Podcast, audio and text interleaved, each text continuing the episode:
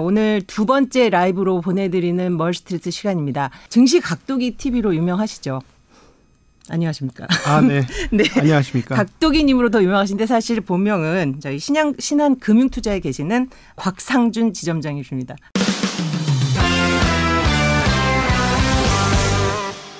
각도기님 아시지만 조금 서, 소, 소개 부탁드려도 될까요? 아, 예. 저는 신한금융투자 강북센터의 지점장으로 근무를 하고 있고요. 네. 방송 변두리 쪽에서 있다가 갑자기 세상의 시각이 네. 어, 변두리 쪽으로 옮겨오면서 음. 연예인이 된 것 같은 느낌을 조금 받는 어, 그런 사람이지만 하여튼 네. 외곽에 있는 네. 사람입니다. 서대문 쪽에서 일하고 있습니다. 매일 놀라는 게 미국장 끝나고 한 번 하시고, 네. 어, 우리 장 끝나고 하시고 사실 전문가 입장에서야 계속 이제 장이 돌아가니까 하는 거지만 사실 네. 쉽지 않은 일이잖아요. 어, 지금 우리 진행자분께서는 네. 네. 진행하시는 게 어려우신가요? 뭐 어려울 때도 있고요. 네. 별로 그렇게 안 어려우시죠? 굉장히 능숙하게 하시는데 네, 네.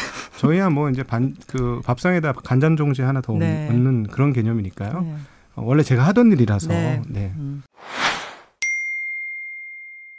이제 가장 궁금한 게 사실은 뭐 시장 전망이죠. 그죠? 아무래도 언제부터 우리 코스피가 박스권이 아니었냐 이런 소리도 있는데 그렇죠. 작년에 워낙 많이 올라서 그런지 요새 굉장히 투자하기 어렵다는 분들 많으세요. 음. 좀 어떻게 보세요 요새 시황을? 비정상의 정상화죠. 네. 네. 작년이 비정상이었습니다. 네, 네. 네, 그래서 올해도 나쁘다고 생각하실 수가 있는데 지금 네. 연초 대비 11% 올랐습니다. 시장이 아, 그래서 그러니까 꾸준꾸준 조금씩 조금씩 음, 나쁜 장이 아니고 음. 이 장이 나쁘다고 생각하신다면 내가 잘못했다라고 생각하시는 게 음. 좋습니다. 이런 게 있습니다. 제가 여러분들이 편안하게 잘 지낼 수 있도록 정말 스윗한 네. 이야기들을 네.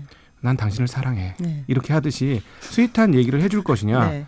어, 내 재산을 제대로 늘릴 수 있는 음. 따끔한 충고를 해드릴 것이냐 네. 입장이면 저는 성격이 나쁘기 때문에 후자를 할 수밖에 없어요. 그래서 일단 반성을 하셔야 될 게 지금 힘들다는 분들은 아마 네. 1월 달에 진입하셨던 분들이 아, 힘드실 아, 그렇죠. 거예요. 좀 고점에 그, 예, 그걸 제 표현이 아니고 안드레 코스톨란이라고 유명한 프랑스에 있었던 헝가리 출신 전설적인 음. 투자자의 말을 빌리면 네.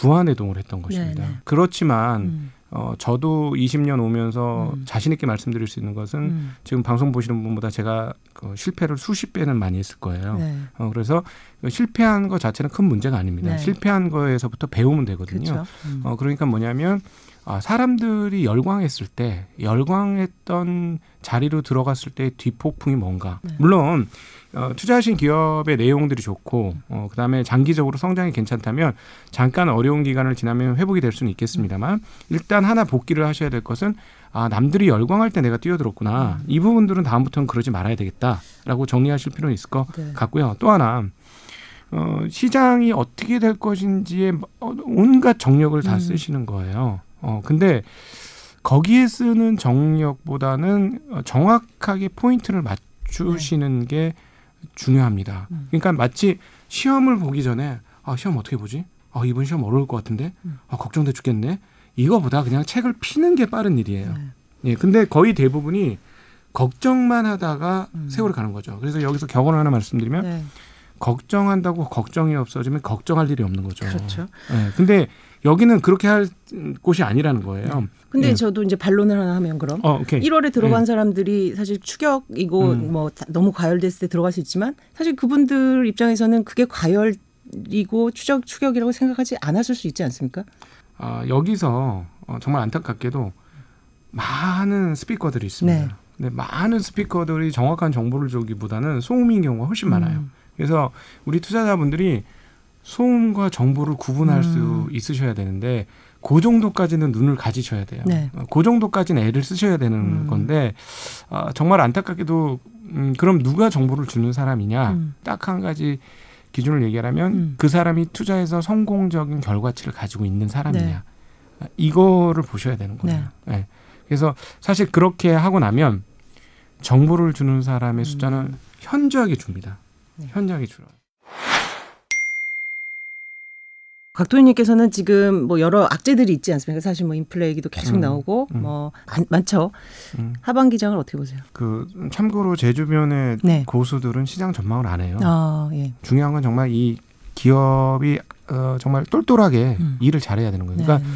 주식 투자를 한다는 건 내가 그 회사의 주인이 된다는 네. 거거든요. 그러니까 내가 투자하는 기업이 그 회사가 활발하게 잘 돌아가야 되는 네. 거죠. 그런 똘똘한 애들을 찾을 때 내가 성과를 얻을 수 있는데 음. 단 가격이 높게 평가받지 않았을 때, 그렇죠. 어, 인기가 많았을 때 말고 어, 정말 똘똘한데 인기가 없었을 때. 음. 그러니까 이게 원석 찾는 거하고 비슷해요. 네. 도, 보석의 원석 찾는 그런 개념으로 접근하시면 좋을 것 같고 그다음에 참고로 어, 지금 인플레이션 얘기해 주셨으니까 네. 인플레이션 관련된 억측들이 여러 가지 있으니까 한번 네. 정리를 해드릴게요. 네. 그 부분은. 자, 인플레이션이라는 건 뭐예요? 가격이 오늘보다 내일 더 오른다는 거죠. 네. 모든 가격이 오른다는 건데 음. 그러면 현금을 들고 있는 사람이 최고 음. 약자죠. 그러니까 결국 뭐냐면 월급쟁이들은 인플레이션 상황에서 약자예요. 그래서 네. 도피할 방법을 하나 마련하 아니 음. 아니면 방패를 하나 마련을 해야 되는데 음. 그러면 누가 인플레이션 시기에 어, 물건을 가격을 높여가면서 팔 수 있는 주체가 누구냐는 음. 거죠. 자기가 그 물건 값을 올릴 수 있는 주체한테 내 자산을 맡기는 거예요. 그래서 그 사람들로 대신 나 대신 일하게 만드는 거죠. 그러니까 내가 사장이 되는 방법이거든요. 이 주식 주주가 된다는 건 내가 사장이 되는 방법인데 음. 나는 어떤 회사의 사장이 될 거냐 음. 이걸 고민하되 단 남들이 열광할 땐 가지 말라. 음. 요것만 기억하셔서 내가 사장으로 있고 싶어하는 그런 회사에 들어가는 거고 조금 더 진지하게 공부를 하신다면 네. 남들은 모르는데 진주 같은 애들이 있어. 네. 지금 어 조개 입속에 있는데 난 조, 음. 조개 입속에 있는 게 엄청나게 큰 진주라는 걸 알고 있어. 그런데 투자하시면 좋을 것 같고요. 자 그러면 인플레이션에 대응하는 방법을 일단 말씀드렸고, 네. 자 그럼 인플레이션이 그럼 악재냐는 거예요. 음. 그러니까 우리가 지금 그 경제 방송이나 이런 데서 뭐 인플레이션이면 막 마치 뭐 엄청나게 문제가 생길 것 같잖아요. 그렇지 않습니다. 네. 기업 인플레이션은 기업하기에 나쁜 환경이 아니에요. 인플레이션 음. 지나치게 높을 때가 문제죠. 즉 무슨 그렇죠. 말이냐면 음. 기업을 운영하는 사람들 입장에서 음. 어이 내가 갖고 있는 현금 어떤 물건으로 바꾸지? 그렇죠. 아 이거 인플레이션 심한데 이거 어떻게 하지? 음. 이런 상황들은 인플레이션. 즉뭐 음. 1년에 인플레이션이 뭐 2, 30% 되는 인플레이션이면 기업 운영을 어떻게 할까 생각 안 해요. 네. 갖고 있는 현금 가지고 어떻게 해야 될 거냐. 이건 굉장히 나쁜 인플레이션이에요. 네. 그러면 음. 다 같이 죽어요. 네. 그런 인플레이션이라면 그런 게 아니고 2, 3%, 3, 4%뭐 이런 정도의 인플레이션이라면 음. 오히려 어 앞으로 매출이 더 늘어나겠네. 왜냐하면 그 같은 가격의 그렇죠. 제품 조금 더 비싸게 팔 수 있는 거잖아요. 수요도 이제 진작되고 있다는 네, 그러면서 음. 아그 조금 그 능력이 있는 음. 기업들은 제품가 올리면서 슬쩍 마진도 올리죠. 네. 그럼 매출과 이익이 늘어나는 거거든요. 가격에 네. 반영할 수 있으면 그죠? 어 그렇죠. 네. 좋은 회사들 내 물건이 잘 아니 명품 회사들 있지 않습니까? 뭐 에모라든가 엘모라든가 무슨 뭐 브이. 에스모라든가 네. 뭐 이런 그 세계 소위 말하는 명품을 만드는 회사 네. 장인을 데리고 명품을 만들어서 어, 제한된 개수밖에 안 만드는 회사는 네. 얼마든지 가격을 계속해서 어, 시, 그 반영할 수 있죠. 네. 이런 회사들은 강한 회사가 되는 거예요. 네. 이런 회사들 중에 가격이 싼 회사가 있다면 음. 내가 거기에 주, 주인이 되면 인플레이션을 해지하고 어, 월급쟁이로서의 불리한 입장을 음. 어, 극복할 수가 있겠죠. 근데 미국 시장에서는 조금 변동이 생겼습니다. 네. 인플레이션과 네. 관련되어서 어떤 변동이 생기고 있냐면 그동안에 인플레이션에 대해서 어 인플레이션 하면 그다음 왜 인플레이션이 들어온가요? 음. 금리 올릴까봐 무섭잖아요. 그렇죠. 금리 올릴까봐 두려워했는데 어 금리도 조금 늦게 올릴 것 같고 음. 그다음에 금리 올리기 전 사전 단계인 돈 빼는 거, 돈 음. 넣어주는 거, 그러니까 땔감을 넣어주는 음. 양을 줄이는 그러니까 테이퍼링이라고 불리는 음. 어, 돈을 좀 덜 넣어주는 작업도 생각보다 좀 뒤에 있겠네. 음. 그리고 또 하나 뭐가 있냐면 이번 인플레이션 찐이네라는 음. 거예요. 왜냐하면 우리가 이전에 인플 제대로 된 인플레이션을 얻어맞은 거 남미 빼고 네. 진짜 찐 인플레이션을 당했던 시점은 80년대 정도까지 네. 거슬러 올라갑니다. 예. 그리고 기술혁명들이 가열차게 이루어진 2000년 이후에는 아예 거의 흔적도 찾아볼 수가 음. 없어요. 특별히 스마트폰 나오고 음. 엑셀 같은 거 나오고 나서부터는 어, 산업 생산 혁명이 막 이루어지면서 열 사람이라든가 한 사람이 일해버리거든요. 그렇죠. 어, 그러니까 인플레이션이 없었어요. 근데 아 이번에 잘하면 진짜 인플레이션이 음. 오게 생겼네.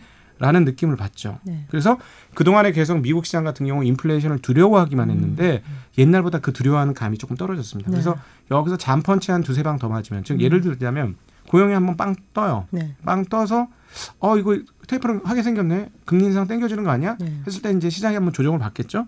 그거 한 두세 방 정도 더 맞고 나면 내성이 생길 거예요. 시장에서. 네. 아 별로 안 무섭네 뭐. 음. 근데 경기 상황들 너무 급 급반등하는데 지금 미국이 어제 ISM 저 혼자 너무 오랫동안 얘기하는 거 아닙니다. 괜찮 계속 네. 듣고 있어요.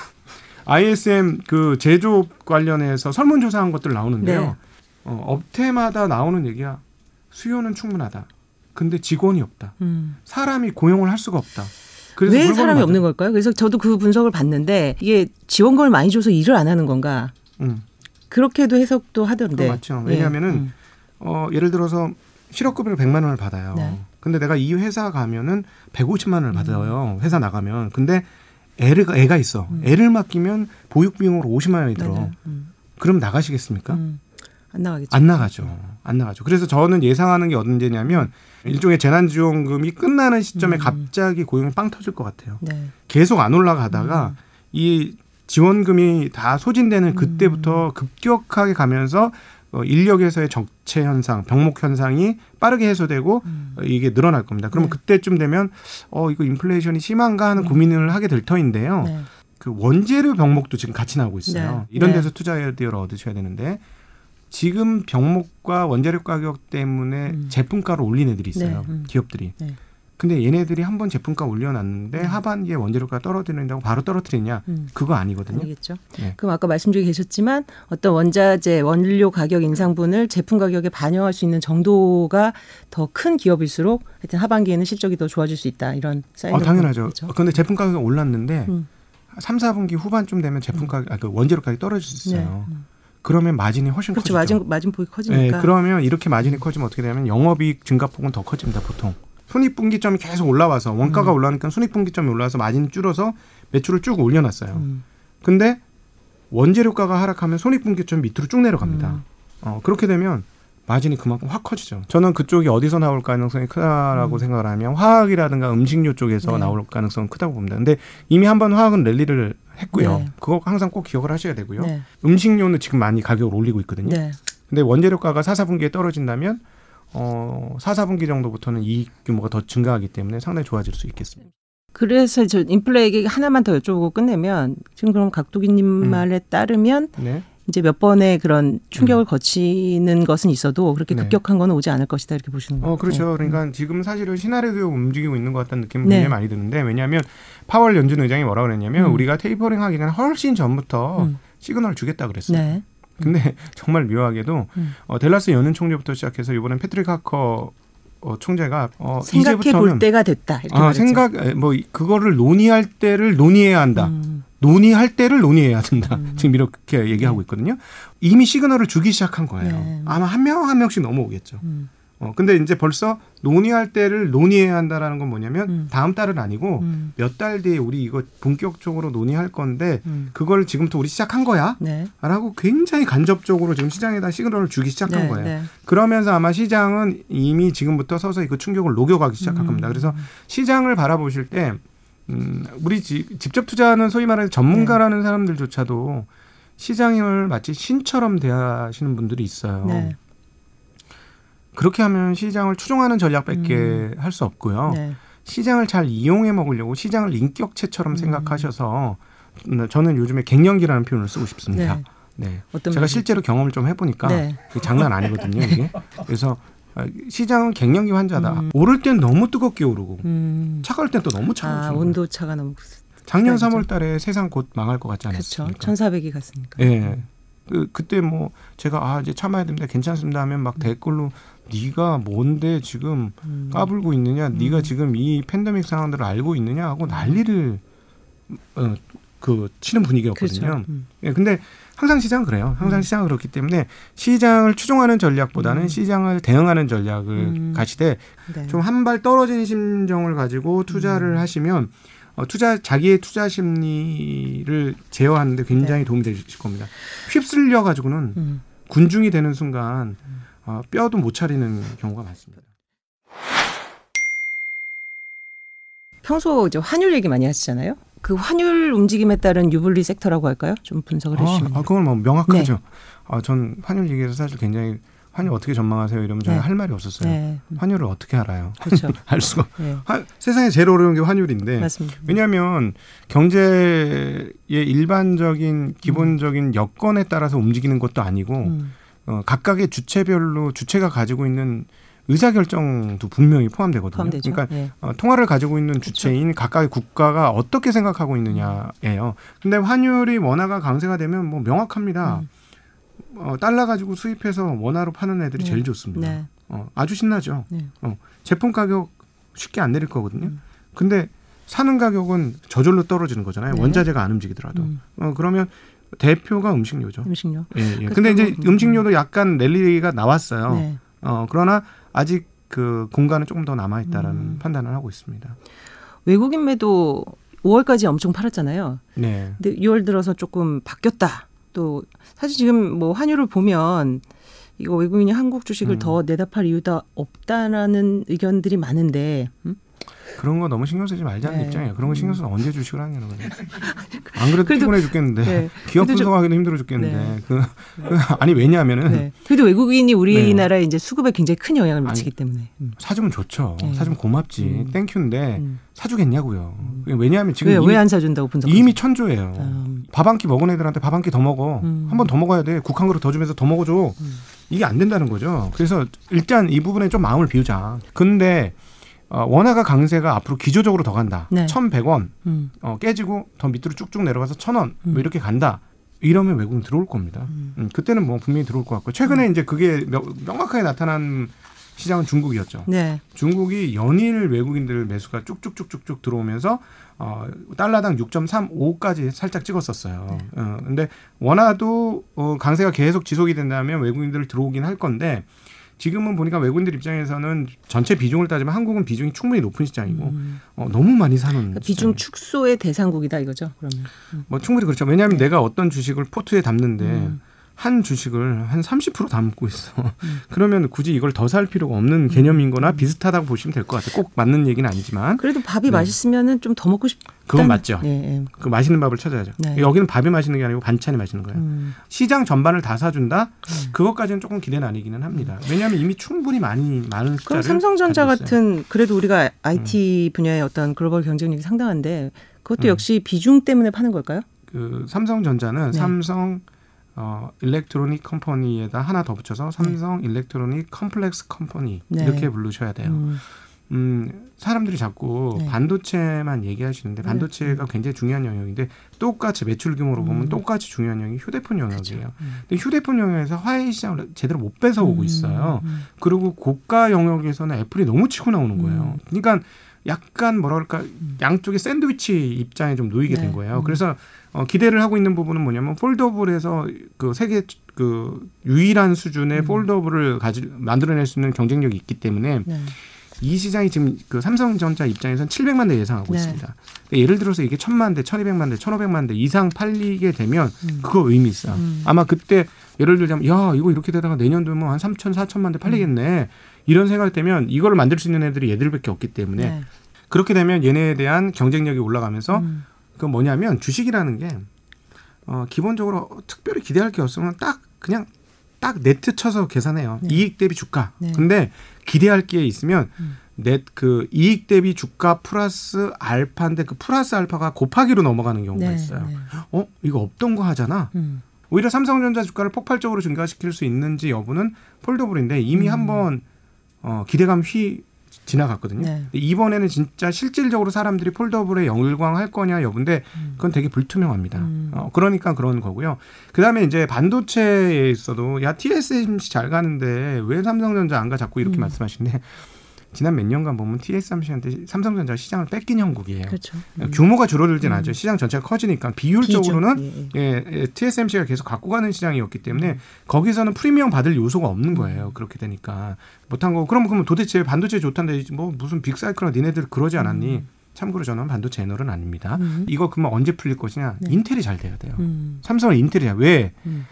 인텔이 만든 서버용 CPU가 바뀌어줘야 같이 네. 붙여주는 메모리 반도체 같이 바뀌어요. 네. DDR5로 바뀌어요. 음. 그러니까 이 새로운 수요는 분명히 살아 있는데 음. 아, 인텔이 왜 이렇게 늦은지 모르겠어요. 음. 답답합니다. 근데 이제 뭐 네. 투자 이제 시작하자고 했고 속도를 음. 내겠다고 이제 미국도 바이든부터 해서 이제 음. 뭐 밀어붙이고 있으니 조금 뭐 계획이 좀 구체화된 게 나오지 않을까요? 아, 그 그것도 음. 네. 그 삼성의 예를 들어서 하나 말씀드릴게요. 네. 기업 투자를 하는 입장에서는 아, 이 전망이 되게 음. 좋아하는데 음. 전망이 좋은데 그건 오케이인데 어, 결국은 그 주가를 결정하는 마지막에 종국적으로 주가를 결정하는 거는 실적 대비 주가 음. 아닙니까? 숫자가 어떻게 나오느냐가 그쵸. 중요한 음. 건데 자 보세요. 숫자에서 중요한 건 뭐냐면 돈이 내 주머니로 들어오느냐, 음. 내 주머니에서 나가느냐예요. 이거 구분하셔야 되는데 지금 미국 오스틴이나 뭐 이런 데다가 뭐 몇십 조 막 때려 박는다고 하는데 그거는 삼성전자 입장에서 보면 돈이 들어오는 겁니까 나가는 겁니까? 나가는 거죠. 나가는. 거예요. 네. 그래서 그 나가는 게 나중에 리턴이 더 커졌다. 음. 어, 마진을 막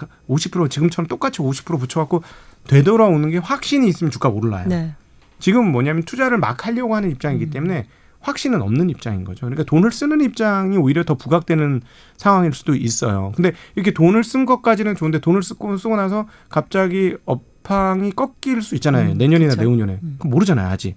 그러니까 약간 불투명한 거가 있으니까 흔쾌하게 투자자들이 흔, 그 투자를 잘 못하고 있는 거다. 음. 사실은 아, 물량은 굉장히 늘어납니다. 네. 지금 현장에서 이제 계속해서 전화를 해보면 음. 그 하청업체로 들어오는 음. 어그 뭐랄까 그 오더라고 하죠. 네. 주문 양이 늘어난 건 명백해요. 네. 음. 깜짝 놀랄 정도로 지금 주문량이 늘어나고 있어요. 음. 하청업체 쪽으로 네, 뭐 예를 네. 들어서 뭐 케미컬이라든가 뭐 음. 각종 부속 부품 뭐 일부 장비 네. 많이 내려가고 있어요. 그래서 물량과 수량이 느는 거는 분명히 맞는데 네.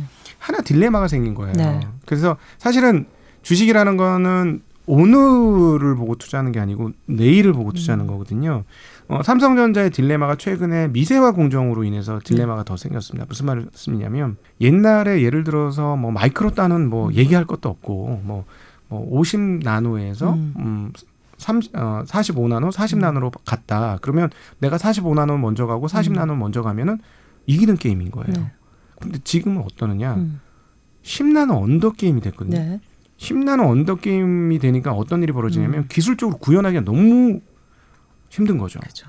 너무 미세 공정으로 가니까 무슨 일이 벌어지냐면 옛날에 불화아르곤 공정으로 그냥 하던 것대로 하면 돈이 덜 들어요. 네. 근데 그게 아니잖아요. EUV 장비 사야죠. EUV 장비 사면 거기에 맞는 케미컬 다 준비해야죠. 음. 어, 거기에다 다른 또 부품도 고도화돼야 되죠. 네. 모든 비용이 많이 드는 거예요. 즉 맞아요. 그... 5나노에서 7나노에서 5나노 내리는 게 비용이 너무 많이 드는 거죠. 네, 그런 지금 약간 딜레마가 좀 있는 그러니까 반도체 장비 업체 그러니까 왜냐하면 반도체 업체들이 지금 대규모 다 투자를 선언하고 네. 있기 때문에 장비 업체가 그래서 이제 좋죠. 그 부품 업체들은 주가 오른 것들이 많죠. 네, 네 좋아요. 그, 렇게 보셔야 되는 거죠. 네. 맞습니다.